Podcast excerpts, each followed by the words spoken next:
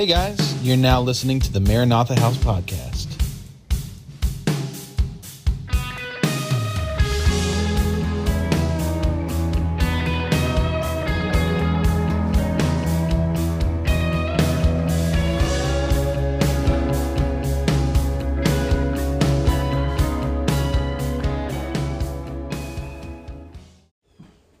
All right. So, as I said earlier, we're going to be going through John chapter 13 through chapter 17. This is the upper room discourse. So if you guys want to flip open to John 13, um,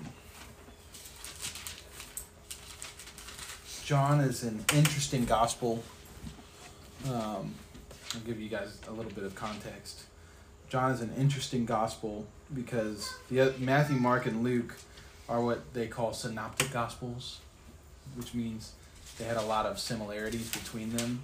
And John feels like a commentary. Not that it has a bunch. It has a bunch of different stuff. It doesn't follow along the same stories, but it feels more of a commentary on certain things. And this is one of those things that in the synoptic gospels, the story of Passover, the night that Jesus was betrayed, is just very plain. It's like, and then they broke bread together, and you know this happened, and then Jesus went out to pray, and Judas went out to betray him, and then he got arrested, and that's pretty much it. So John seems to unfold this night a little deeper, give us a more in uh, in depth look, and it's very um, it's very intimate, it's very close, and so I I love these verses. I think they're like so powerful. These chapters are so so good, and I just thought as we until we find another book to go through, let's go through this. Um, there's a couple reasons this is important. Number one um, is that uh, these these books talk or these chapters talk a lot about the Trinity, this idea of the Trinity, which we know is God the Father, God the Son, God the Spirit, right? But there's not a lot of places in Scripture that describe how they interact. But in these chapters, we get an inside look as to how God relates to God and invites us to join into that union. How God relates with Jesus, who is also God, but he's the Son. And then how in verse 7 or chapter 17 he invites us, humans, into that that perfect unity, that perfect communion. That's crazy. If you think about it, that God would allow us and invite us, be wanting us to come and join with him in the Trinity, in the unity. Not that we're going to be God with him, but that we get to share in the communion that they have. We get a part of that. And I don't think we think about that enough. Um, number two, I think that these this is Jesus the night he's getting arrested, right? So just take a second and try to try to picture this. It's Passover, which is a huge uh, celebration for the Jewish people, and Jesus has you know been walking, doing public ministry, doing all these awesome things, and Passover night, and Jesus starts to recognize, okay, my time has come. This is this is the night everything's going to start to go down. And he also realizes, I think, in the time, is that this is the last conversation I'll get to have with my disciples before I go to the cross. And so, let me leave them with some parting words, some farewell words. Obviously, we know now that Jesus comes back. He talks to the disciples later on. I think he knew about that. Yeah, he knew about that. That's what I'm saying. I think he knew about that, but still, he left these words in a very important place. Like the, these words should not be taken lightly at all. Does that make sense? Mm-hmm. Everybody feel good? Feels kind of. No, I made it real. It, no, you didn't make it tense. It's okay. Yeah. Um.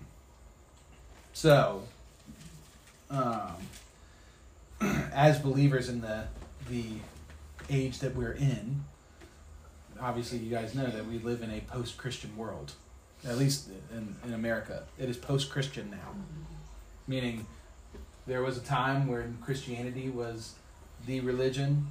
It was the thing that more than often most people subscribe to. Um, we have passed that point to where now we are a minority as Christians, as true believers. Um, and even amongst Christians, we're a minority because we're Bible believing Christians, you know. And so, um, what what comes with that is starting to come and will come is persecution. Uh, I don't want to ever deceive anybody and make you think that we're gonna we were promised to live a full, healthy life and everything's happy and you know nothing bad ever happens to you. But persecution is promised to us and we don't like to talk about that, but it's promised. And so I would be doing a disservice to you all and to myself by not talking about that. Um, and that's why Jesus didn't shrink back from it. Jesus talked about the persecution that they would come, in, uh, that the disciples would come across. So at this point, you know, think about the fact that Jesus is knows that he's going to basically leave the disciples. Even though he's going to come back, he's going to uh, resurrect, and then he's going to be ascended into heaven. He's still going to be present with them through the Holy Spirit, but the relationship that they had before is not going to be the same, right? And so, knowing that, it, the disciples are about to enter into the place that we're in now, which is dependence on the Holy Spirit. They could see Jesus before. Now they have to depend on the Holy Spirit. We don't get to see Jesus we don't even have that, but we get the Holy Spirit.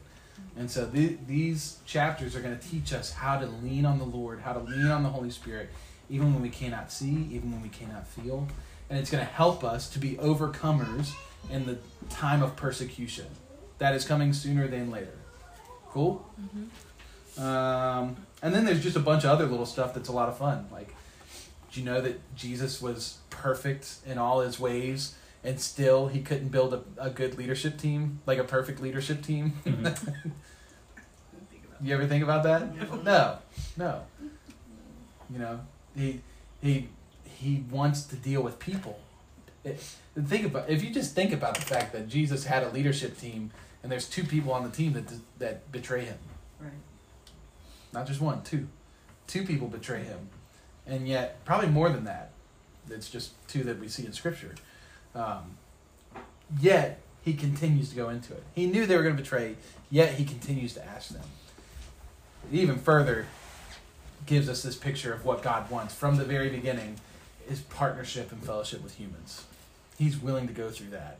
Um, so there's a bunch of different stuff, um, but I just wanted to give a brief kind of um, overview of why we're going through it and why this is important. Is that this is this is for us today, very much so. Um, so I'm just going to give a little bit of context. Right now in John 13, it's the night of the Passover. Jesus and his disciples are preparing to celebrate the Passover Seder, which is the Passover meal. Um, they were in the upper room. If you read in, I think it's Mark, maybe Mark, Matthew or Mark, could be both. But um, the disciple, Jesus sends out a couple disciples to go talk to this random guy about can we use your upper room to or your guest room to um, have our, our Passover meal in, which was common practice. So the guy said, yeah. So this is where they're at. They're in an upper room, which typically in that time would have been up on a roof with a covered canopy. So it would have been open to the night, you know, but they they would have had probably a covered canopy. But this is an extremely intimate moment between Jesus and the disciples. I, I just, I really, before we read it, I want you to get into that headspace that this is, Jesus is literally about to go get arrested and be taken prisoner for something he never did, for wrongs that he never did, and ultimately, be ultimately ultimately be led to an unjust, brutal death. And his attention is not focused on himself he doesn't go into the disciples' meeting saying, "Guys, I need y'all's prayer," and it's not wrong to ask for prayer. Sorry, it's not. yeah. He's God. he he doesn't go in and ask for prayer. He does something very different, and it's extremely staggering when we look at it. And so we're going to look at that. Um, Jesus is alone with his own. Nice little rhymey thing. Pithy, Sometimes pithy statement. Yeah, pithy statement. I like those. Um, So in the, this chapter thirteen, we're going to see Jesus in a very intimate way that we might not have seen in other parts of uh, of Scripture. So let's take a look. Let's read. Um, I want to read John thirteen verses one through 20 first. Who wants to read that? Joe. Actually, Joe, you read the first one through ten. Who wants to read eleven through twenty? Asher, you read eleven through twenty. Now, before the feast of the Passover, when Jesus knew that his hour had come, that he should depart from this world to the Father, having loved his own who were in the world, he loved them to the end. And supper being ended, the devil having already put into the heart of Judas Iscariot, Simon's son, to betray him, Jesus, knowing that the Father had given all things into his hands, and that he had come from God and was going to God, rose from supper and laid aside his garments, took a towel and girded himself. After that, he poured water into a basin and began to wash the disciples' feet and to wipe them with the towel with which he was girded. Then he came to Simon Peter, and Peter said, Lord, are you washing my feet? Jesus answered and said to him, What I am doing you do not understand now, but you will know after this. Peter said to him, You shall never wash my feet. Jesus answered him, If I do not wash you, you have no part with me. Simon Peter said to him, Lord, not my feet only, but also my hands and my head. Jesus said to him, He who is bathed needs only to wash his feet, but is completely clean. And you are clean, but not all of you. For he knew who would betray him.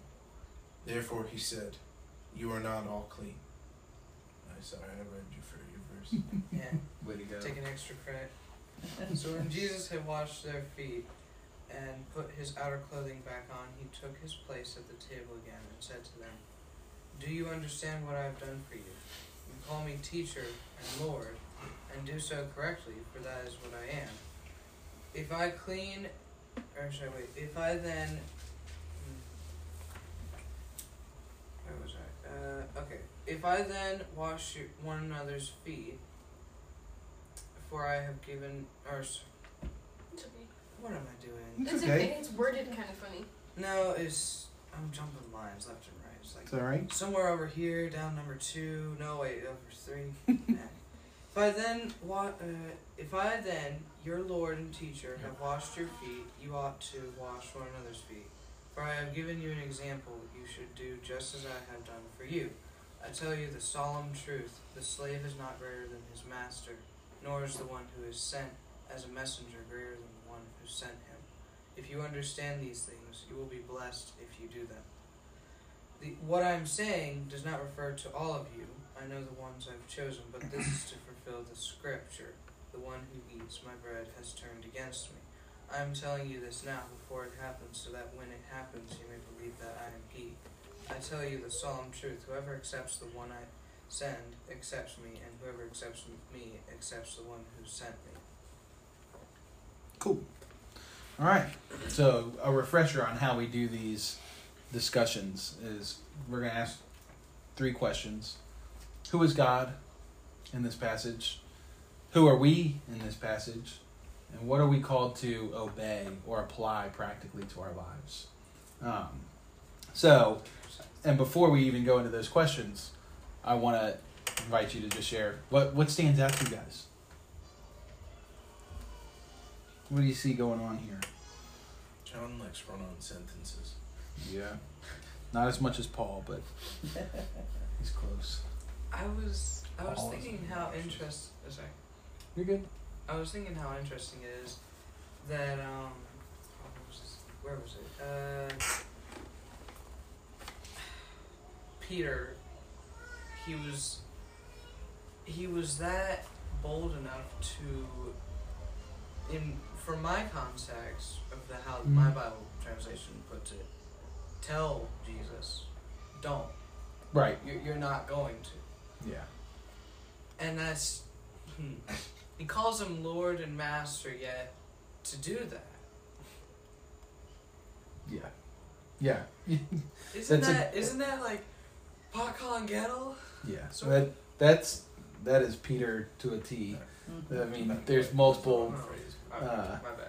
It's okay. No, there's there's so many different places in Scripture where Peter basically has. Gets his Which foot- angel was here? He's got hand, foot, mouth. Yeah. He's got his foot stuck up in his mouth and a hand sticking out at him.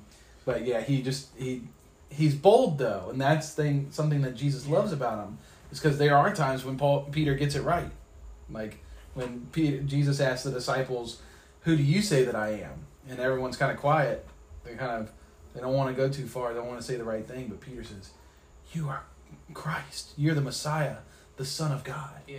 And Jesus says, Blessed are you, Simon, because uh, my Father has revealed this to you, and on this rock I will build my church. So he's a story of great triumph and great failure as well. The rise and fall. of What else? Uh, what else sticks out to you guys? Well, there's a there's something to that where so Peter, because of his boldness, is often why he does things and why he messes up, quote unquote. Um, so to Asher's point, the reason he's saying, just don't don't touch my feet. I should be Right. washing your feet. Is Right. basically Yeah, I what he's figured that, but Um, and I mean, he's he's also the one that draws the sword and goes after the the guys when they come to arrest Jesus Mhm. and like Yep. not surprised. yeah, Peter's. He was strapped. I mean, most of these guys probably were. Um, He's also the one that stepped out onto the water, yeah. Yeah. which is nuts. Yep. Nuts. That's not something a sane person. Not that he's insane, but he was bold. Mm-hmm. But he failed his way to success. Yeah, a lot of times. Yeah, there Yeah. go. You know. But at the end, you get into First Peter, Oh yeah, Second Peter. He got it right. you got it right. Yeah, I think that's important though to bring up is that Peter is telling Jesus probably the right thing. He yeah. he's just this has never happened words. before. He's saying, Lord, you are greater than me. You're my master. No way should you wash my feet. Like, and then Jesus says, Well, if I don't wash your feet, you have no part with me. Well then, well then also wash my hands and my head, please. Yeah, don't just stop there. I really want to be with you. Go ahead, Joe. Interesting when he says like when Jesus tells him that you only need to wash your feet, um, and then the word clean there. I looked up the uh, interlinear, Yep. uh, and most of it is referring to like a, a purity of oneself. Um, most of it's referring to like ethically and and, and, and morally, uh, Yeah. and like godly being clean in that sense. Yeah. Yep. Um, Yep. so I thought that was interesting. That's right. Yeah, it is very interesting. Yeah, if you do some more research on the different words that are used for cleaning and washing, there's multiple different uses of the word, meaning uh, they they're using different words to describe different things. And there's a part of it that's a, a, a washing away spiritually speaking, and then there's a thing of just washing that which is soiled. I think is a The washing, one. that's the one he uses there. Is just like literally just to clean something. Right, right. and so in this context, which me and Cam have had a nice long conversation about this portion, um, but the at that point in time, they all wore sandals, and if you've ever been in the Middle East, it's a lot of sand. I hate sand. Very dusty. Anakin Skywalker. I hate sand. it gets everywhere. Of course. But they, uh, And at this point in time, you're walking. you walk all, a lot.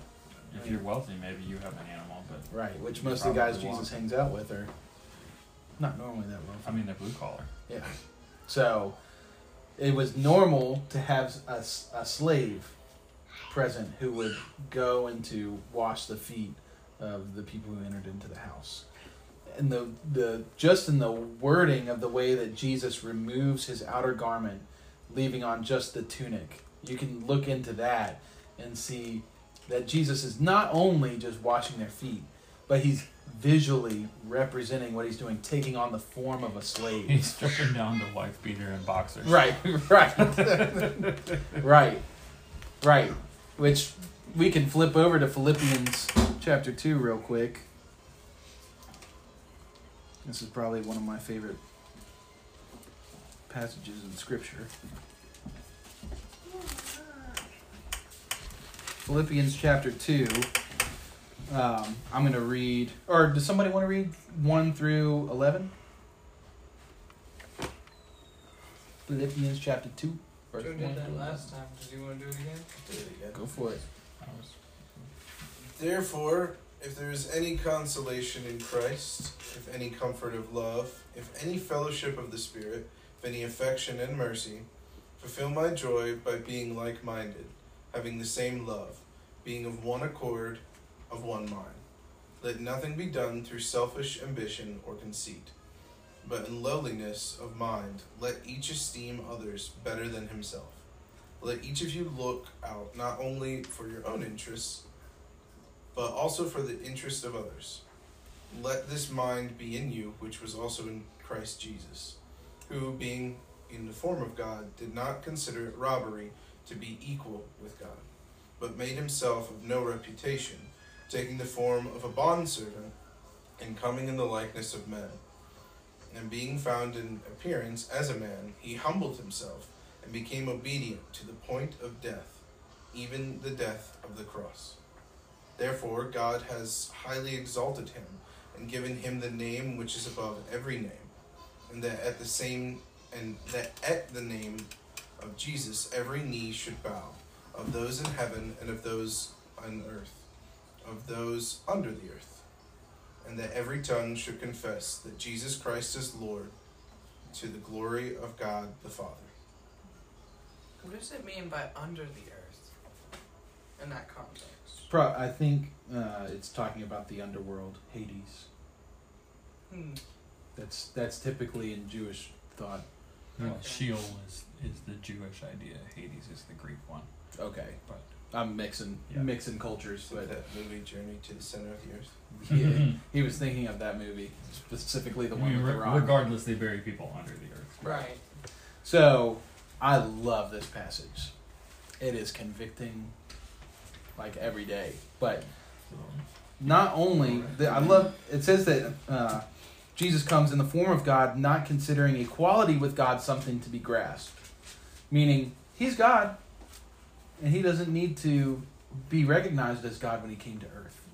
He didn't feel the need for that. He wanted people to do that, but he didn't feel the need to be equalified with God, if that makes sense.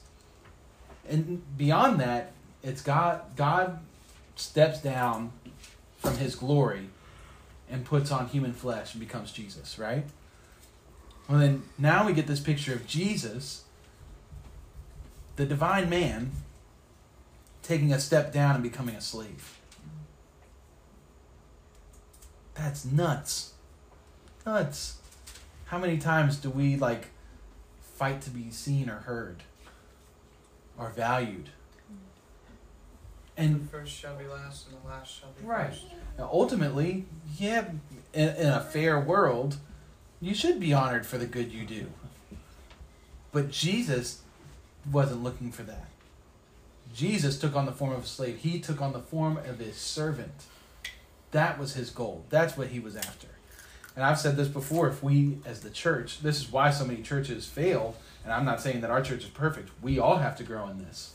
As the church, all churches everywhere, is this idea of laying down your life for one another, considering the interest of others before your own.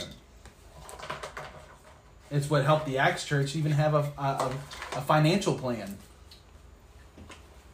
The church in Acts, everybody showed up and gave all their money and put it in the middle in this big pot. I don't know what the pot looked like, but they had a lot of money in the middle. You mean they were socialist? No. They they were socialists. They were the the, the redeemed version. um, but they, they came together and let all those in a household would share funds. And they did that because one, as a Christian in that time, looking out for the interests of others was part of being in, in the religion. Just the same as going to church. Just the same as reading your Bible. This was part of what you did. When's the last time you heard that at church? Not a long time for me. Down, down. You're good. Um, so there's something about Jesus' humility here that he's trying to portray to us. So, what else? What else stands out to you guys here? Are we still in Philippians? Hmm? Uh, no, we, you can do Philippians. You can go back to John. Either one. Okay. Something um, in John 13 Yeah. that I had not noticed before Uh-huh. is that he, in verse 2, it's saying that he starts washing their feet during supper. So, Uh-huh. like, he's like, pause on that. And then um, starts washing their feet. But specifically, it mentions that the devil had already put it into the heart of Judas Iscariot to betray Jesus. Mm. And I don't know that that means that, like, in that moment mm-hmm. is when that happened, mm-hmm. but knowing that, he's like, okay, let's pause on this and Yeah. let me wash the feet of the disciples. Yeah.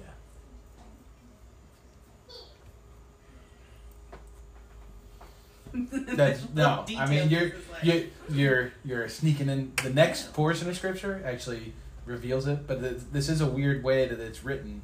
Is that it kind of gives us a synopsis of a couple things at the beginning, and then it goes back to the beginning of the supper and tells some of the story, and then you, you know it, it's kind of wacky. But yeah, it does say verse uh, supper being concluded in verse two. The devil had put into the heart of Judas, Simon's son, to betray him. Oh, you know, mine says during supper. Well, Hmm.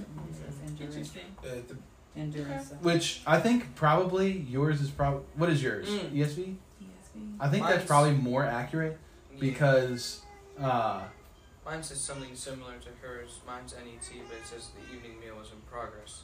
The devil had already put into the heart of Judas Iscariot, Simon's son, he should betray Jesus. yeah. Either way. Either way, I, I think I think that's Right. more correct, and I've got modern English version, so it could be off at times. Um, but I think yours is more correct, and we'll see that in the next portion of passages.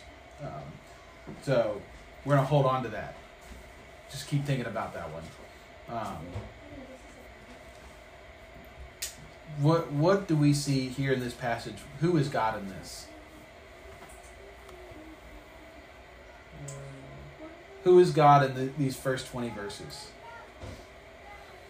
Speaking to that though, so there, the, the it's two separate texts that the translations are pulling from, but it's the same word that can be translated two different ways. Hmm. So it could be during, it could be after. Okay, Mm. good to know. um, God is is Jesus. That's right. Okay, so that's what Yeah, I'm looking for the Sunday school answer. I, I want to know what is the character of God here? What is He doing? Don't even What, think it what is don't this scripture showing us about God and His character and who He is? So right, He is Jesus. Yeah, So what is Jesus doing?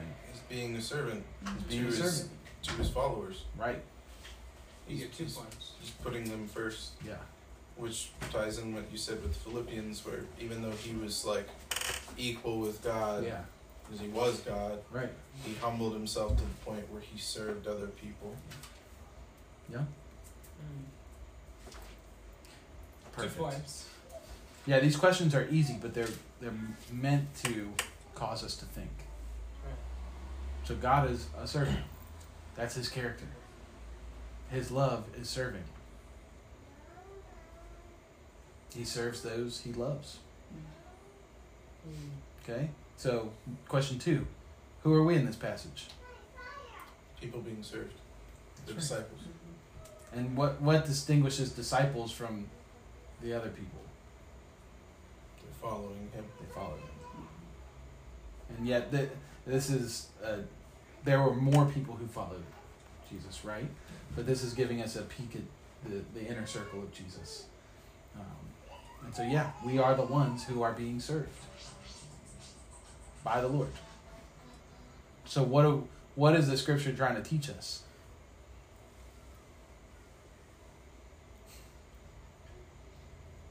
We get a minimum that we should be servants too, and that there's value in That's right.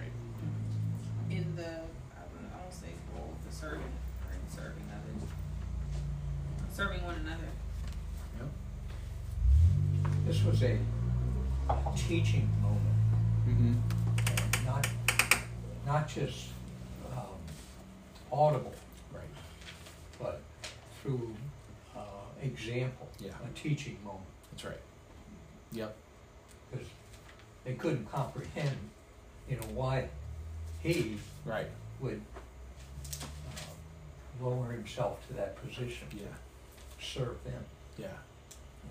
It's disgraceful. It's all these things. What do you guys say? Isn't this also like a um I don't think I know the right word for it. But kind of like an image of what's to come And sort of Mhm. he's cleaning their feet with water, but we're cleansed by the blood of Christ. Mm-hmm. And that's what I don't know. Like isn't that I think I don't know the right word for that. But I feel like you used the right word. Yeah, picture, Yeah. picture, It's a Showing what's to That's good. come. personification. Yeah. it's uh, foreshadowing. It's a prototype, or Mhm. uh, yeah, it it's a picture. So, and oh, Lord. Okay. she just got struck. She got excited by something. So, all, here's here's the way the Jewish mind worked with uh, prophecy, right? So when we think about prophecy, we think of foretelling and then the uh, the fulfillment of the foretelling. So, I got a prophetic word that uh, uh, Taylor Swift will become the next president of the United States. That's the word that I get, right? And I speak it out into Well, the. I heard it was going to be Terry Crews. Yeah, so- well, you better check your That'd be sources. interesting.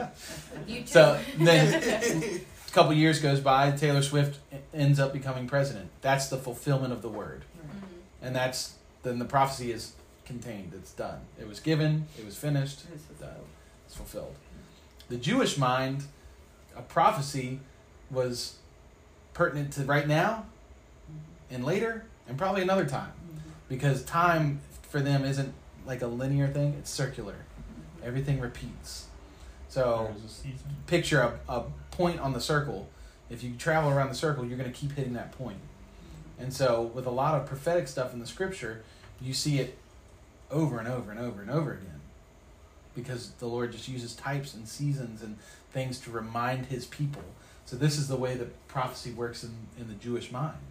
Um, so, you're seeing something exactly right. Jesus is doing something extremely important for his disciples. He's one showing them his heart for them as as uh, the teacher and the master. He's also teaching them how to be humble and to serve others. It's an example to how to serve one another. Um, there's another passage that says, uh, I don't know if it's here or not. I don't think it is, but this is how people will know that you are mine by your love for one another. I think that's actually in First John. Um, so, and then it's also pointing to the uh, marriage supper of the Lamb, which when the marriage supper of the Lamb is after Jesus comes back and he brings us up to heaven with him, he takes us to this giant table and is going to celebrate the marriage supper, which we are the bride of Christ. He is the groom. He's going to take us up to heaven to sit down at that first meal that you share after a wedding. And in that uh, that meal, Jesus himself, he's the groom, but he's also going to go around to each person and wait like a waiter for them. He's going to wash our feet and serve us food, take our order. I mean- burger and fries. Yeah, right. I want a burger and fries. Jesus. I mean, like, imagine that. Imagine you go to a wedding and the groom won't spend any time with his, you know, oh, well, I guess that's not a very good picture because he is spending time with his wife. He's tending to his wife by tending to the, all the mm-hmm. guests mm-hmm. at the the service. But you see what I'm saying? Is like, we don't see this all the way personified, but Jesus personifies it for us. So, mm-hmm. Yes, you're seeing something that's got a future fulfillment, being fulfilled now. It's like fulfilled, being fulfilled, and will be fulfilled. Past, present, and future. We are saved, we're being saved, and we will be saved. Yeah. And then one day we can say, once saved, always saved. Scatter. There's one more thing. Just Go ahead. Yeah.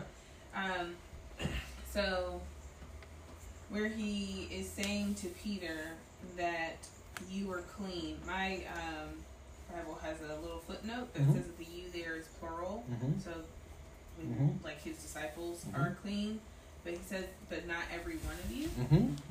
And then I'm looking at what I had just what I just mentioned in verse two, where it says that the devil had already put into the heart of Judas Iscariot Yeah. to betray Jesus, and I just find it a little interesting that, um, like Peter would also go on to betray him by denying him, Mm. but that's not who he's mentioning when he says that. Mhm. But not all of you are clean. Right. It's pretty clear that he's talking just about Judas. And though Judas would also betray him, Judas's heart would, was turned away from the Lord, whereas Peter's heart was not. Mm. So, Yeah. never noticed that before. The difference between willful sin and falling into sin is kind of the way I think about it. You Judas had counted the cost and was like, "Yeah, th- this is worth it. I'm gonna go and sin." Whereas Peter just reacted in the moment a lot of times. The Lord's grace covered him, and I think this is a really important thing to study for those who do ascribe to the once saved, always saved. I, I have openly said I'm not in that camp because I don't think it's scriptural. Um, I, I believe that if you keep on believing, if you are, uh, what God's after is uh, loyal believers, people that will keep on believing. But you can give that away. He, he will, you will never be plucked from his hand as long as you're believing. But if you fall away, if you start choosing other gods, other things, choosing worship to idols, you have willfully taken yourself out of his hand.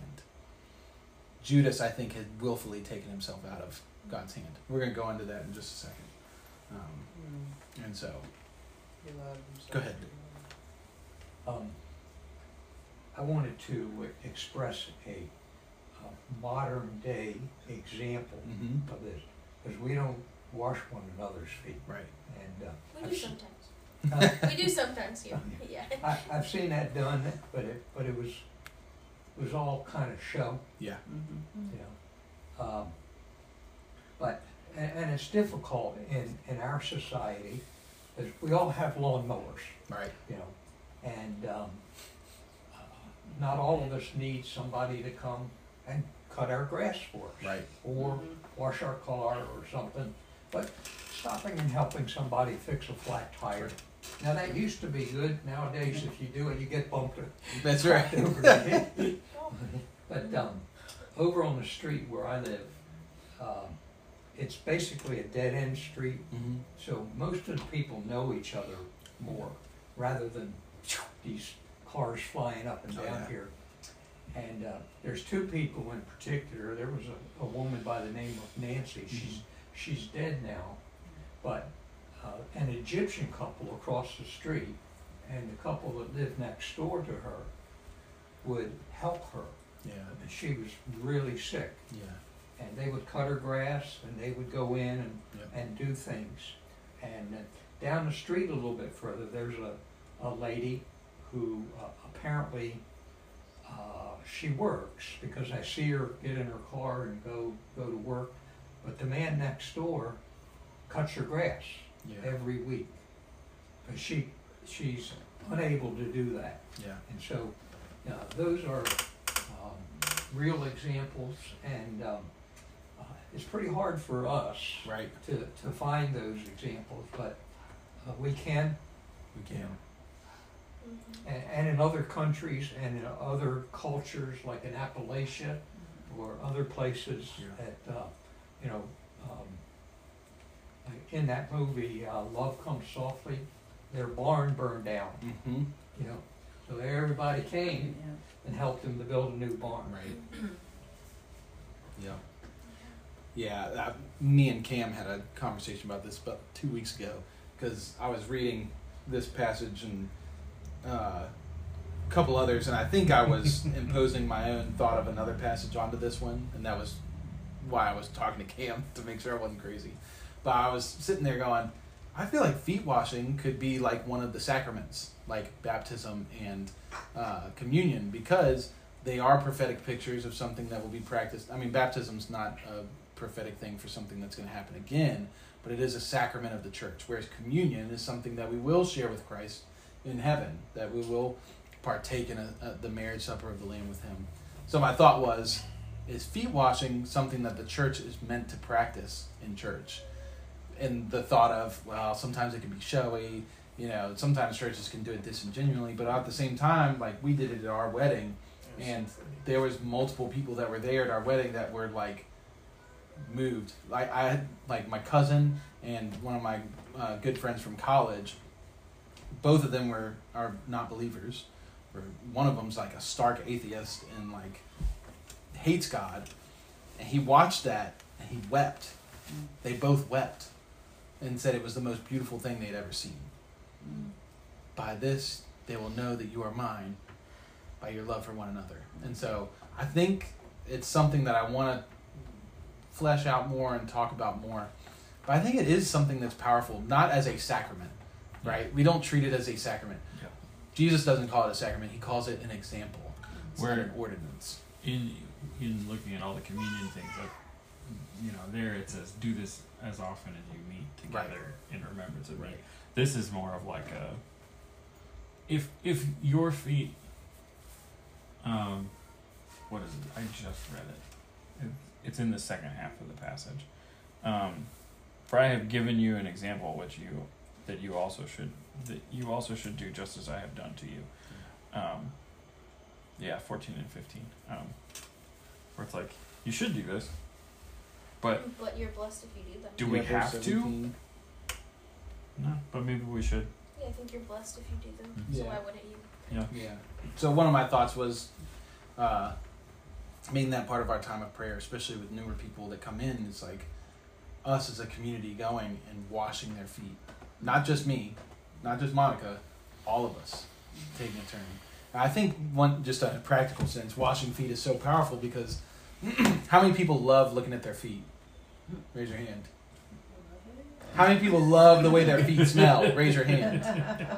Wow. How many people? I do go back for a free. second sniff. Yeah. God. I, I think our feet gotta are one of the bigger areas of insecurity for most people. Because My feet look like this. I got bunions. I got smells. I got. I got I got clickety clacks. I mean, Ian Ian calls me up for my at clickety clacks. Like grips them into the carpet.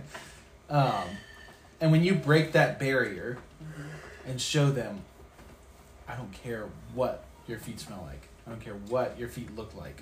I don't care what they feel like. I'm committed to you as a person, and I'm going to take your foot in my hand, physically touch it, and Wow. wash. I mean, that breaks barriers. That is an act of love that can really impact people. Mhm. You know, obviously we can take it out of context and you know treat it as an ordinance, and then it loses its yeah flavor. But I think it's something we'll we'll think about. Um, but I'm glad you brought that up. So, what Jesus is trying to teach us here in this passage is he's trying to teach us love for one another. Mhm. Like Dick said, not just washing feet, but in a modern sense, helping somebody change their oil or you know helping somebody take care of some doing something for somebody else that they can't do for themselves. Mhm. in the old testament there's the you're not supposed to do work on the sabbath Right. and then and uh, jesus references this when the um, when the pharisees come to him and are like you healed this dude on this on a sabbath and he's like yeah if your oxen fell in a hole wouldn't you pull it out right, right. and I, I think this is the natural next step which is if your neighbor's oxen falls in a hole Would you go? help would you not help them pull it out Yeah, right, right. I was gonna bring up the time that you came over and helped us with our uh, our furnace mm-hmm. and the Water uh, heater. the water heater, the And water the heater. AC Sorry. Units. That was quite Yeah, and the AC units. But you know, Dick came over. It's hard for me to get back behind the uh, the washer and dryer because you got to climb back there, and I'm a big dude, and there's not a lot of space. Dick came over to the house and he jumped back there Spider-Man style. I was, I, I didn't know how, right I didn't know how he was gonna get back out, and then he picked himself up and swung out. I was like, man, but were you a gymnast in another right. but I can't tell you how much that helped me, Yes. and Dick didn't have to do that. Warm water does help when you want to take a shower. yes, it does. Yeah, because the water was very cold. But it's you might have already said this when I was with the kids, but like it's not just for your friends. Yeah. yeah He'd still wash Judas's feet. Yeah. Mhm. Yeah. If it's for your enemies, That's for right. your people who yeah. will revile and Yep. persecute you. Love Yep. your enemies as your friends. Yeah, and that's radical. The love. greatest, the greatest weapon, and the most effective one is love against any enemy. Yep. Because it, it shows that you. How do I say this? A- appreciate their existence. You're not just, oh yeah, whatever. Yeah, you say that. Okay, go off and do whatever. Mhm. It's you care about them, You're regardless taking of the the, of Christ. if, regardless of the fact that they may be attacking you or not. Right. Mhm. So. And I think one thing I'm thinking about also that's important is like sometimes I can think about my enemy as like the person who's saying terrible things about me specifically or something like that. But it's also for like like there's a couple ministries where I feel like the pastors have done a lot of wrong. Yeah. It could be for someone like that too. Like Yeah. they're still deserving of getting their feet washed. Right. And it can be for other Christians that you disagree with. Yeah. Sure. I mean, it's easy to think of like someone who's attacking my family or like the man who shot that person. The you enemy's it's always like, somebody with a gun pointed yeah, right at you. it could be the people who are out on the street like protesting, like you're gonna go to hell if you don't repent. Like, Right. you can still love those people, Yeah. and they need it. I think I saw that guy who does like uh, art on. He shares. It gets shared on Facebook all the time. But there's a picture of Alright. someone uh, in the uh, who- who is protesting. Has like a bunch of protest gear on them, and they're sitting in a chair, and Jesus is washing their feet. Oh, the salt. and they and got like, yeah, one. the, yeah, that the guy. washing the feet Yeah. collection. Uh, Yeah. Scott. It's a girl. Scott the painter. Oh. Yeah, Whoever it is. It's a girl. It's just a really powerful image, you know. There's so many Christians that are like, these people are unruly and yada yada yada and all this stuff, and they're- they're right. You got a point. But what's more powerful than just telling somebody they're wrong is that you are willing to wash their feet. That you're willing to lay down your life for that person, because that's who Jesus laid his life down for. Um, so, and then the other thing I'll just add on to that, because uh, we are supposed to wash one another's feet and love one another in this deep way, but also uh, we have to let Jesus wash us. Mm-hmm. We ha- cannot lose sight of the fact that Jesus still wants to wash us. What did he tell Peter? If you do not allow me to wash you, you mm-hmm. have no part with me. So my question is, how do we allow the Lord to wash us? Mm-hmm. I've, I've heard some s- crazy stories.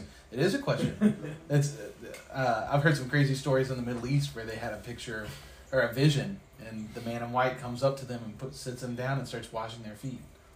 oh man, I would be. Whatever floats your boat, man. I think it varies person to person. Yeah. Because like Yeah. washing your feet for someone might be like, hey, you just need to sit and just be, Mm-hmm. and not be so focused on having to do, do, do, Yeah. And worry. And then for other people, it's like, hey, you need to stop just sitting and do, do, do, because you've been sitting around for too long doing Yeah. nothing. And so I think like a lot of it is just listening to the Father and letting Him give you whatever you're doing, and then be obedient. Be like, hey, my heart for you is this in this moment and being like, yes, Lord, and then going and doing that. Um, because, like, just like Peter, we can very easily be like, no, you're not going to wash my feet. Right. Right. and and if we don't do that, he's like, hey, I really want to wash your feet. You you you really want me to wash your feet. Reverse psychology. It could also look like uh, receiving His blood, like willingly over our sin and not trying to justify it by our works, or just saying like, "Let me clean up first, and then we can Mm. be together." It's like, uh, no, I need His blood now while I'm messy. Yeah. I need His blood and His like cleansing power to wash over me, Yeah. top to bottom, because I When's want better everything time? to do with Him. Yeah, when's a better time to do it? Yeah. Right then. Yep. So I'll also add in is that uh, the I can't remember where this verse is, but um, the washing of the word. That we're we're cleansed by the washing of the word. Mhm. If you want to be washed by Jesus, get in the word. Yeah. How man, we have so many believers today that don't get in the word. I actually saw John Bevere shared a post on his uh, page with this other guy who's I guess interviewing or doing some talk with. But the guy was sharing that there was a, a study done of people who were Christians and read their Bible, and um, the study found that there was a dramatic increase or decrease of negative mental effects and increase in positive mental effects when a person spent four days or more a week reading the, the Bible. Hmm. And one one day a week, you know, was it, there was enough. There was a little bit of growth. Two days got a little bit better. Three days got a little bit better. But once you got to four days, it was like astronomical, off the charts. That people's anxiety was decreasing by thirty percent. Depression decreased by thirty percent. Willingness to share their faith was up by two hundred percent.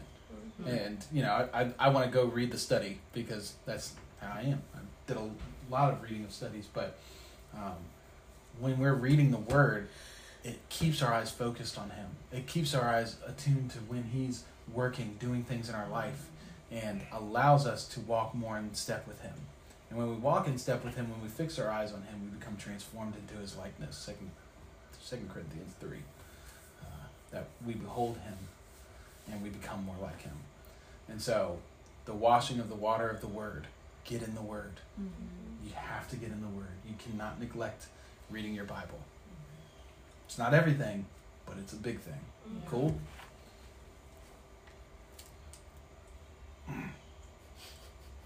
All right, let's let's do it. I'm gonna try to go quick, but you you opened so much up so much stuff about Judas's betrayal. I want to hit it real quick. Can we read verse 21 through 30? Only if you're okay with Joe telling you I told you so at 1.30. Well, I, I also forgot we were praying for Monica at that point. So to be fair, we took quite a lot of time. Wow. It was like 45 minutes at least. We're just kidding. It was like 15. Anyway, go ahead. Or who wants to read it? 21 to Victor. 21 through 30, please. That's I my will. Thanks. After saying these things, Jesus was troubled in his spirit and testified, Truly, truly, I say to you, one of you will betray me. The disciples looked at one another, uncertain of whom he spoke. One of his disciples, whom Jesus loved, was reclining at table at Jesus' mm-hmm, side. Mm-hmm. So Simon Peter mentioned to him to ask Jesus of whom he was speaking. So that disciple, leaning back against Jesus, said to him, Lord, who is it? Jesus answered, It is he to whom I will give this morsel of bread when I have dipped it. So when he had dipped the morsel, he gave it to Judas, the son of Simon Iscariot. Then, after he had taken the morsel, Satan entered into him. Jesus said to him, Who are you going to do? What, sorry, what are you going to do? do quickly. What you are going to do, do quickly. now, no one at the table knew why he said this to him. Some thought that because Judas had the money bag, Jesus was telling him, Buy what we need for the feast, or that he should give something to the poor. So after receiving the morsel of bread, he immediately went out, and it was night. Nice. Thank you. Mm-hmm. All right. What stands out to you guys here? I love that John refers to himself as the one whom Jesus loved. Yeah. Yeah, when I first read that, it was like it's kind of selfish because it's not mentioning all the other disciples. Mhm. It's like you forgot the other twelve Mm-hmm. or eleven or whatever, something like It's that. still true, though. I mean, it was true for all of them. Yeah. But Yeah. I think he was like You- so confident in Jesus' love. for Yeah. Yeah, you you bring up a really good point. Is that it does look Yeah. selfish at first. But, But later, what- my mom talked to me and she's like, "No, no, it's just it's his way to humble himself That's before right. the Lord." That's right. He he's nothing without God. being loved by Jesus. He was on fire. We could learn a lot from being identified as the one Jesus loved instead of the one who loves Jesus. Ooh. Let's start a church. Come on. All right. What else stands out? Mm, He, he calls Judas out. Yep. Peter's boldness deserts him sometimes. Yes. Oh, I see. Hey, hey, uh, You ask him. John you ask him. Yeah. likes you best. I'm gonna. I gotta. I did some research, and uh, the nothing in Scripture tells us exactly how they were seated around the table. All But on one side, you know, so that the painter could uh, yeah, that's Yeah, right. see everybody. That's right. We need a we need a we need a table for like- twenty four. It's probably like a normal dinner. Like, if there's 12 of us here, when we're eating, we break off into little pods. You know? Well, so they, so they, they. I think they were. They could have been sitting in pods. That's actually not a bad idea. it makes sense why he's like, hey, you ask him. Right. So the the I, when I looked it up, I'd seen some things that some scholars had put together for the what the table scene looked like. And it's this little oval, right? And, sorry, my notes are very small. Remember, Yes. at the bottom of the table, there's this like corner, so like, you know, this rounded off edge. Nobody sat at the end. So, they, what they suggest is that John sat like right here where Monica is.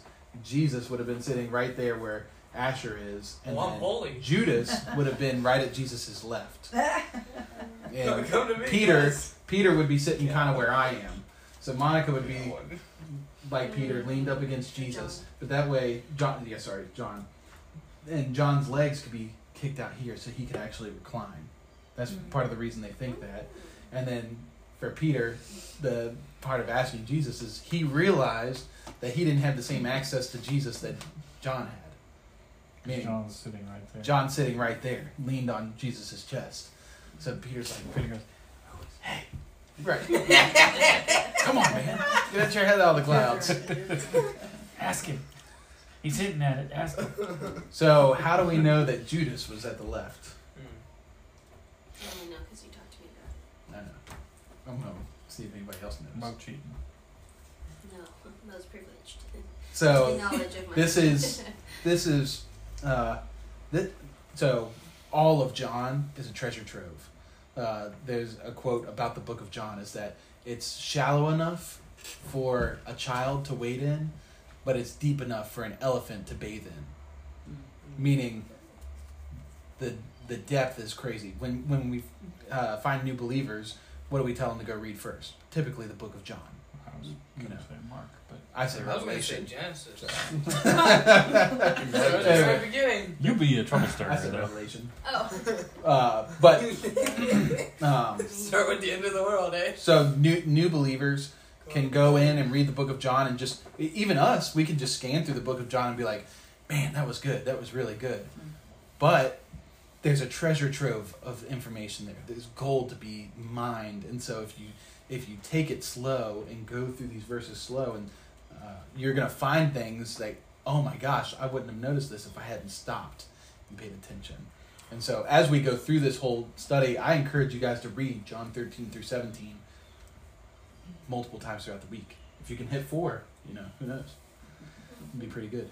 Um, but sitting down and reading the text and seeing what the text actually tells us, because the writer likes to give a lot of clues, not very outright. So this thing about Jesus or Jesus saying that he's gonna uh, the one he gives the bread to is the one who's gonna betray him.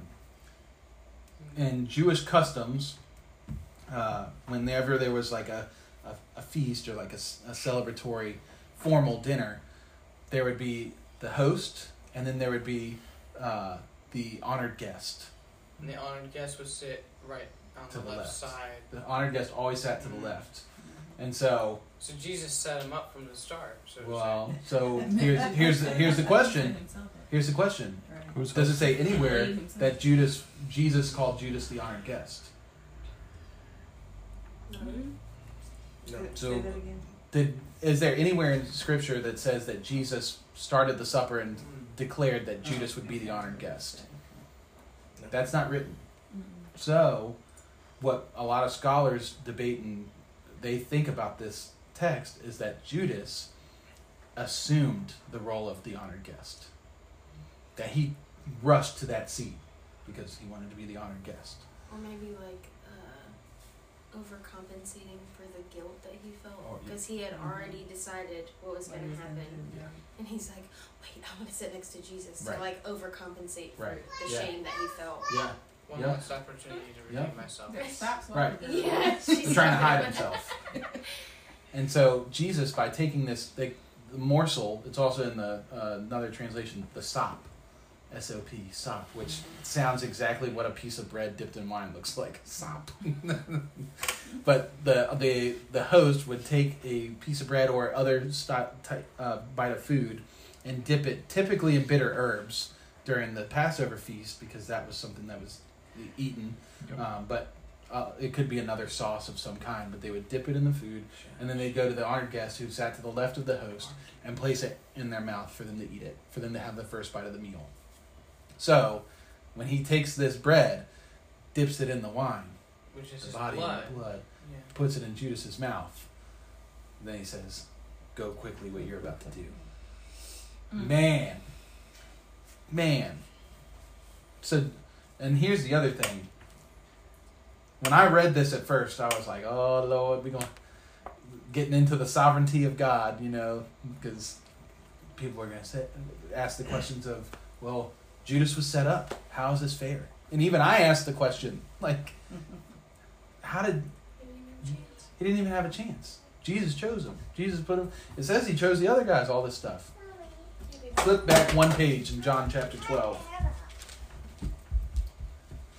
John chapter twelve, verse one through seven.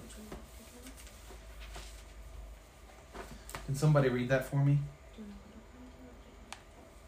Asher? Yeah. Go ahead. Sorry, I wasn't looking up when I said that. Then six days before the Passover, Jesus came to Bethany, where Lazarus lived, whom he had raised from the dead. So they prepared dinner for Jesus there.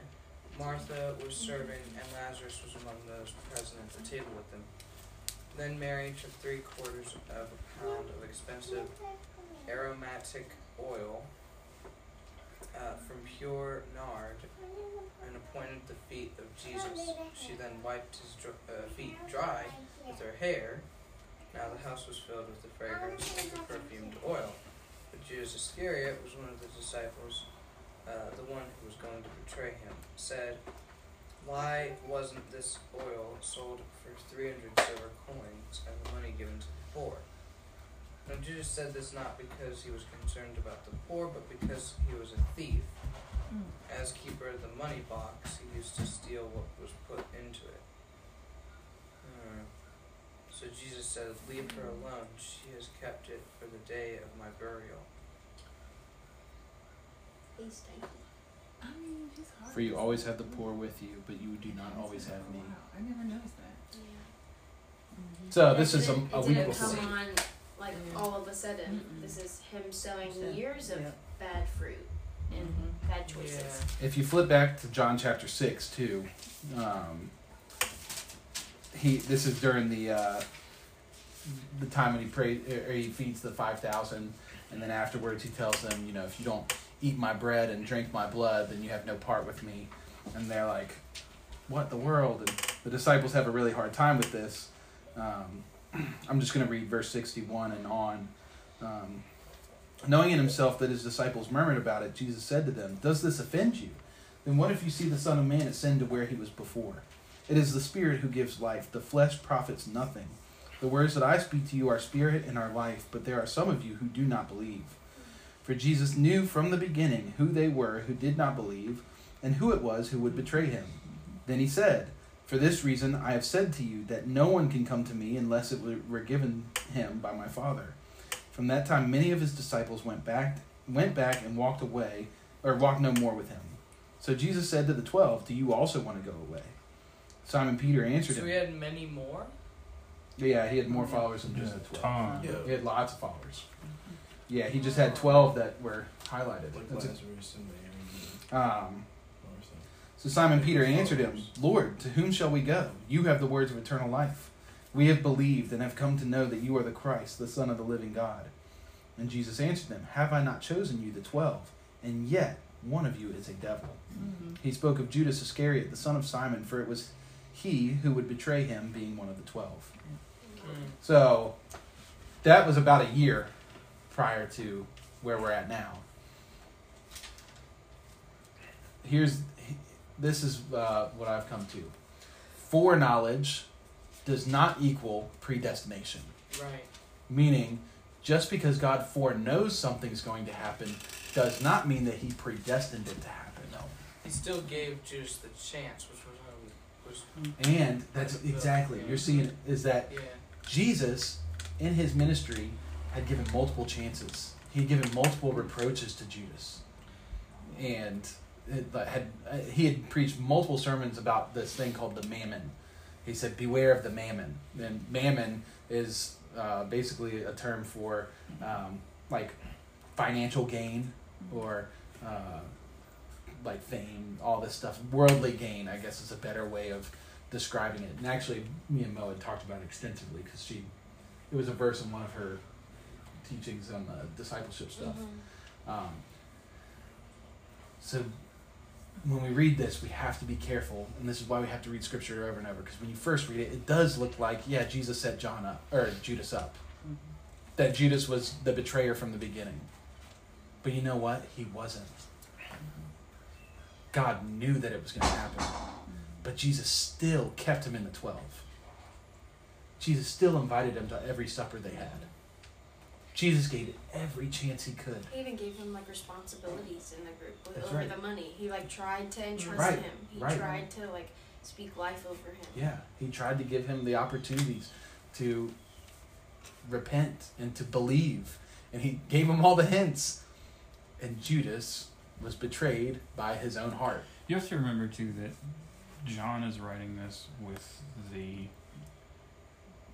the vision toward the past of being 2020, where Right, he can right. he could suddenly look through all the times Mm-hmm. and go, "Oh, Jesus was talking about." Right, Oh my gosh, the light bulb moments Right. that probably Yeah. went on. right, It's like it was so plain I could have seen it like Yeah. that. right, right, What's interesting to me is that Judas takes the money, not Matthew, because Matthew is the tax collector Right. originally. right. But- And I wonder if some of that is. surprising in my opinion. I wonder if that is some of Matthew recognizing the tendency of tax collectors to Mhm. skim Mm-hmm. and Yeah, going, didn't I don't want want to have anything to do with it. I want that. Give it to somebody else. Mm-hmm. Yep. Judas can have it. I don't. Because Judas also wait no never mind. I don't know actually where he came from. In the Chosen, he like dealt with buying properties and stuff like that or something like Yeah, that. But I so don't know if that's scriptural. Judas Judas's last name is Iscariot is of the dagger. So he's actually probably one of the followers of um, the Ma- like the Mac- the Maccabees folks Maccabees? um, who their their goal was Mm-hmm. kill the Romans. So they they carried daggers constantly as in is terms of like Is that the zealots? yeah, it's another yeah. So yeah. Simon the Zealot is, so he is could have another Right, had that's two what I was zealots in his company. Well, it doesn't say that he's a, uh, straight up a zealot, but the Iscariot name, Well, where he's from, would Mhm. probably Yeah. insinuate That. Yeah. So, and so here's another interesting thing about Judas. Judas wasn't from Galilee. Nope. He was from Judah Yep. or Judea, and every, all the other disciples were from Galilee. Um, Judas is a prophetic prototype, like we talked about. That we've already seen him in the past. As the Antichrist. Prob- yeah, yeah. But also in the past, story of Joseph. Who betrayed Joseph? His brothers. His brothers. And there was one in particular that headed it all up. Is Judah. Judah sold his brother into slavery.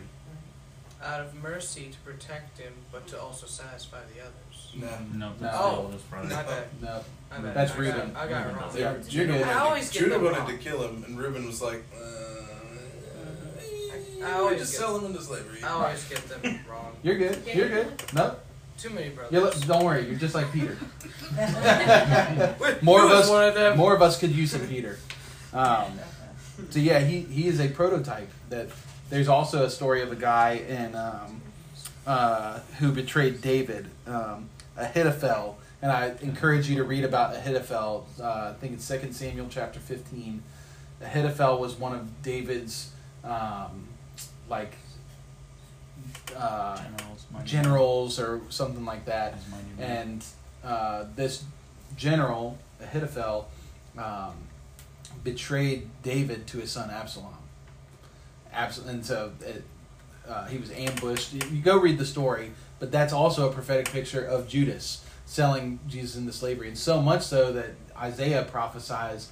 Uh, uh, or no, David prophesies by telling the story of Ahithophel, prophesying Judas about the 30 uh, pieces of silver being sold and being given back and buying the potter's field, which, you know, there's a whole story in its own. I mean, the whole thing's been prophesied.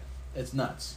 I think Zechariah talks about the potter's field. Well, the Mhm. the other the other small, really interesting piece is uh, Judas goes and hangs himself later, which implies Right. a significant weight of what he did. Right. So I almost wonder if there's a certain point where so Satan inspires him to do this, Yeah. and then it's like, haha, now you deal with it. Right. Yeah, exactly. That's we were talking about that last night because we were listening to a guy and he he thinks it's interesting that it says that Satan entered into Judas.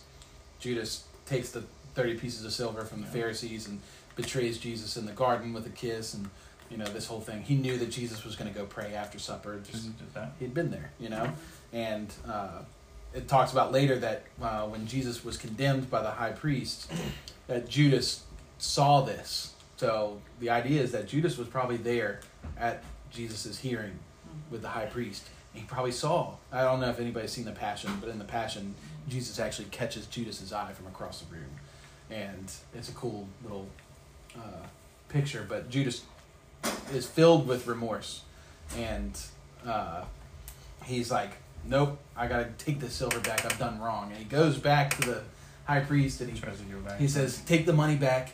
I have betrayed innocent blood." And the high priest is like, mm, "We don't want your money. That's blood money." and he's like, "Screw you!" and throws the money, dashes out, and that's when he goes and commits suicide in the field. And the Pharisees say, "Well, we can't keep this money in the treasury, but we could buy a burial ground." And so that's what they do. They buy the potter's field. Um, and so uh, the point that the guy was making was that if Scripture says that Satan entered into Judas, did it ever leave? Was this Satan's last attempt of, oh crap, I've done the wrong thing. I've betrayed innocent blood. I see what he's going to do. No, take it back. And I Hmm. think that could be, but I'm more in line with what you said. Is I think Judas See, Satan came into Judas and possessed him to go and, you know, do his will, Set it up. set the whole thing up, and then he left him and said, "Now you deal with it." And I Once think Judas did have a moment of remorse, and honestly, I feel like Judas uh, repented. I think that could be part of his repentance. I don't like that he committed suicide. I think he. I don't know what that means That's- for yeah, his that's- eternal that's hard perspective, you know, because you don't. That's that's it's it's very when, much a sin. when we're up there, I suppose we will find out. That's right. One day we will find out. Um, but I think even to that point, there was an open door for him to repent and come back to the Father. Um, so it's just really interesting to see how the Lord leads. So what are you I going was to saying, I think that abandoning Judas, Judas to deal with the aftermath of his decision, like of, of all of that mayhem, sounds a lot more in line with Naomi's character. yeah. Right. Right. I agree. I agree. Yeah. And the cool thing is, I can't remember if you already said this or not, Mhm. but like, Jesus gave him the bread and the sop or whatever. Think Mhm. about like the bread and the wine, like communion, Body and the blood. saying that like you're about to go kill me. Like Yeah. my blood and my body are still for you. Yeah. Mm. Girl. Is that a picture of you can share my body too? Who knows? Who knows? You know. And if he had repented during that whole scenario before Jesus gave him the bread dipped in wine, would he have still given it to Judas? Or would he have never mentioned it? Right. Yeah. It's very intentional. These are the this is where I say there's so much to be seen here. what is Jesus doing in this passage? He even loves the disciple who's going to betray him. And he's loved him from the beginning. And actually, at the beginning of this uh, chapter, verse 1, uh, Jesus knew that his hour had come to depart from this world to the Father. Having loved his own who were in the world, he loved them to the end meaning he loved him them from the beginning and all the way up to the end. He never stopped loving them, despite what all they did. I think that's super powerful. And he didn't betray Judas for being bribed to betray Jesus. He didn't. He didn't tell the authorities this man was bribed Oh, to tell on him. right. Yeah, he just. I mean, basically, Ju- Judas comes up and kisses Jesus on the cheek in the garden and says, "Master, Master," and even that was like weird. For everybody else, would have been like, "What are you, what are you doing here?" And Jesus says, "You betray the Son of Man with a kiss." Mm. Like he just calls him out. That's all he does. Um, and so, um, yeah, Jesus loves to the end. Um, I feel like there was something else I was going to say here. Sorry. It's okay. No, no, no. It's it's me having a lapse of memory. Does anybody else have any like last thoughts on this? This one's a bigger apple. It wouldn't really hurt. Hmm. Did the big one hurt? Okay. Well, I think we're good there. We'll pick this back up next week. Um, we'll start in verse 31. Um, but I really encourage you guys to read into this um, and let it apply to not just the history of it, but let it apply to you. When have you betrayed Jesus? When have you treated him as common? When have you gone your own way against him? Do you need to repent? Is there places you've opened yourself up to the enemy so that he can use you? I mean, that's something that this teaches too, is that we can be used by the enemy in a very practical sense. Mhm. And so, have you opened that door? How do you close it? Get washed. Get in the Word. Read these. Just take these ver- these chapters for the next couple weeks. Let's just read these couple chapters and soak in it. Let it wash over. Cool. All right. I'm gonna pray. And we're gonna close. Father God, we thank you for today. We thank you for uh, your Son, for Jesus, the the divine man, and um, thank you for his sacrifice, for his body and his blood that speaks a better word over us, that always contends for us, always loves us, even to the end. Um, I thank you that you invite us to um, partake in supper with you, that you've invited us to dine with you with your word, and to take eat spiritual food with you. Um, and so we just commit ourselves to your word and to your, your presence this week. That you would come in, you would speak to us, that you would um, give us vision and give us direction. So, yeah, we just bless you and we honor you, Jesus. You are worthy of all the praise and all the honor and all the glory. In Jesus' name, everybody said, "Amen." Amen. Thanks for listening, everybody. We hope today's teaching blessed you. And as always, Maranatha, come, Lord Jesus.